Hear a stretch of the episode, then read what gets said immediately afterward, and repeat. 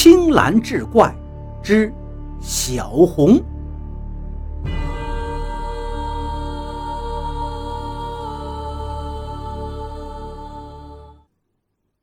书接上回，村民们大部分都聚到了小红家里，都想听听这位高人的结论，也都想知道这件事都对谁有什么影响。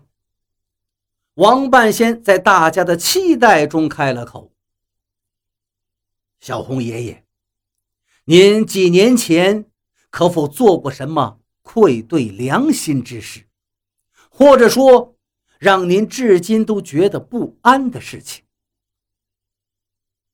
没有，没有，绝对没有。我不敢说我有多好，可是我从来也没有做过坏事啊。小红爷爷是理直气壮。那么小红奶奶，您觉得自己做过什么过分的事情没有？我一个妇道人家，吃斋念佛，我可是从来不做什么恶事啊。小红的奶奶更是无辜地说道。围观的村民一听也都帮腔，这老两口可是大善人，从来不做坏事的。小红妈妈，你可做过什么好事吗？我只是不想做坏事，可也没觉得有什么值得炫耀的好事。小红妈妈一边思考着一边回答。王半仙听罢叹了口气。其实呀，很多时候我们并不知道自己是做了好事还是坏事，因为我们只想着自己，并不曾想过别人的感受，只想到自己想要什么，从来不关心别人想要什么。我们都需要反思啊。原来七年前的一天，小红的爷爷去山中狩猎，本来想打只野兔改善一下生活，谁知道彩夹上夹住了一只黑嘴巴的黄皮子。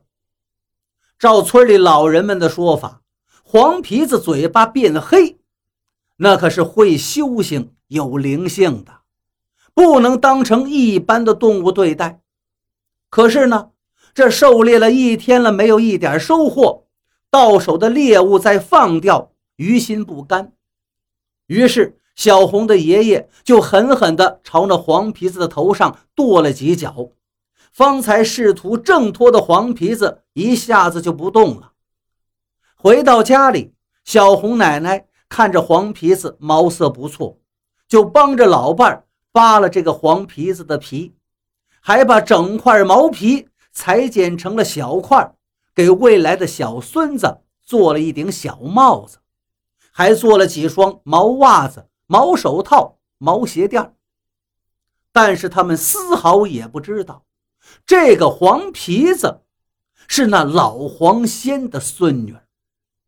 黄仙家族正为失去这个孩子悲痛欲绝，并决心要为其报仇。黄仙要报仇的方法，竟是投胎进到仇家，成为仇家的儿女，长大后再败坏他们家族，当个逆子，最终让仇家是痛不欲生。与这黄仙家族毗邻的柳树仙子知道此事后，运用自己的灵力极力的阻止，直接因那柳树仙子很早之前是被小红家的祖先栽植在这里的，这么多年的树木成荫，只为回馈乡亲，更在众人不知的时间里默默关注着恩人的一家。没成想，小红妈妈慌乱中拽住了申姑娘的头发，那申姑娘被连根拔起，翻滚中被挤压进了小红妈妈腹中。结果是这申姑娘成了小红，来到了陌生的人世间。申姑娘呢，是一棵被小红妈妈精心栽种的幼小的参苗。小红妈妈经常施肥、浇水、除草，有时还常常对着这小参苗聊天唱歌。小小的参苗感觉到妈妈的爱心和温暖，竟不知不觉生出了人的思想跟感情。上天又给了一个突发的机会，让这棵参苗成了妈妈的女儿小红。